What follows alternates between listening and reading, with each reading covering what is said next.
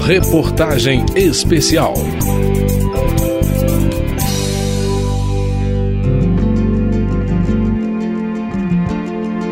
João Meirelles Filho vem de uma família de pecuaristas. Seus avós e seu pai sempre lidaram com gado e ele mesmo administrou fazendas no Mato Grosso do Sul.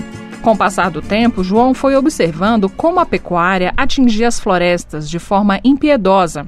O incômodo se refletiu no seu modo de vida. Ele deixou a pecuária, ingressou na área do ecoturismo e se tornou vegetariano. João Meirelles Filho explica sua escolha de forma objetiva.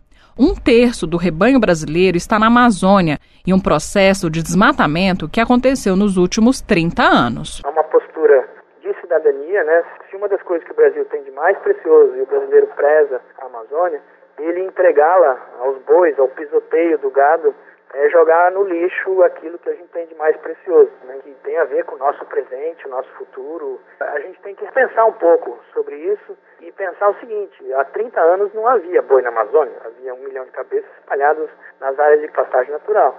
Hoje não, nós colocamos 80 milhões e se, não, se nós não pararmos esse processo, nós teremos 200 milhões em 10 anos. Né? Nós precisamos disso, né? Essa é a pergunta. Deixar de comer carne ou ao menos diminuir o consumo para frear a degradação ambiental é uma ideia que anda aparecendo em diversos locais do mundo. O ex-Beatle Paul McCartney já conclamou as pessoas a comerem pratos vegetarianos uma vez por semana. Isso tudo para ajudar a conter o aquecimento global.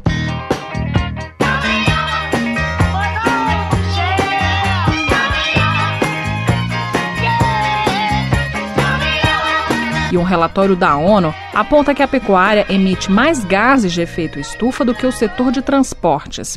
Sabe aquela animação que andou circulando na internet que falava sobre o pum da vaca? Gases da vaca igual a gás metano. Sim, é coisa séria. Na Europa já acontecem estudos para mudar a alimentação e diminuir a emissão de gases com a flatulência dos animais. 16% das emissões de gases de estufa na atmosfera vem do pum da vaca.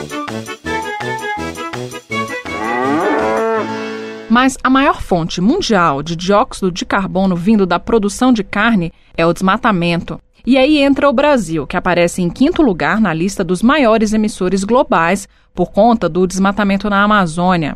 Como a terra na região norte ainda é muito barata, é mais fácil desmatar do que revitalizar a terra que já se transformou em pasto, como explica o engenheiro florestal Paulo Barreto. Isso poderia mudar se a expansão da pecuária acontecesse aumentando a produtividade, ou seja, criando mais gado nas áreas que já são desmatadas. Isso pode ser feito melhorando as técnicas da criação do gado, mas hoje acaba sendo mais barato desmatar novas áreas do que melhorar essas técnicas. Paulo Barreto é pesquisador da ONG Amazon e aponta que diminuir o consumo de carne pode sim ter um efeito na outra ponta da cadeia. Se a demanda diminui, é natural que as áreas de pecuária também decresçam. Mas ele acha essa opção mais complicada, pois depende da escolha de cada pessoa. Então ele destaca também que o consumidor pode atuar em outra frente, questionando de onde vem a carne que ele compra no mercado e exigindo que venha de áreas legalizadas. Justamente nessa linha, o Instituto de Defesa do Consumidor, o IDEC, lançou uma página na internet onde o consumidor confere dicas para ajudar no esforço ambiental, como explica a coordenadora da campanha, Lisa Gon. O consumidor, ele pode ser um consumidor super consciente do problema, preocupado com a devastação da floresta amazônica, mas ele, na hora de comprar carne para o seu churrasco ou de consumir carne normalmente, ele não faz essa relação entre a carne que ele está comprando no supermercado, no açougue e o desmatamento da Amazônia. E a verdade é que a gente tem o avanço da pecuária no bioma amazônico. Lisagum aponta dois caminhos para quem quiser ajudar perguntar sobre a origem da carne e diminuir o consumo. Que os consumidores cobrem dos supermercados sistemas de rastreabilidade que garantam ao consumidor que aquela carne que ele está comprando não venha de área de desmatamento da Amazônia. Ao lado disso, até uma certa diminuição no consumo de carne também é uma possibilidade? Não, isso deve ser o primeiro ponto.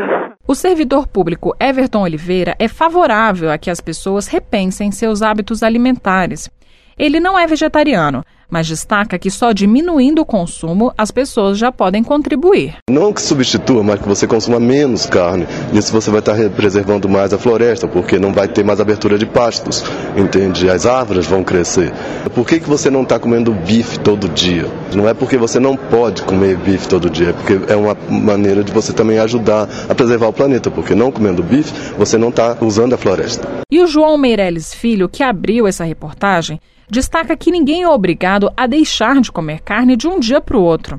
É importante que seja algo consciente, que venha de uma reflexão e de um sentimento de afeto com o planeta. As pessoas têm que pensar de que maneira elas pisam no planeta, elas afetam o planeta e de que maneira elas podem contribuir de maneira alegre, simpática, sem ser forçada. Isso não é uma coisa racional, isso é muito mais sentimental e intuitiva.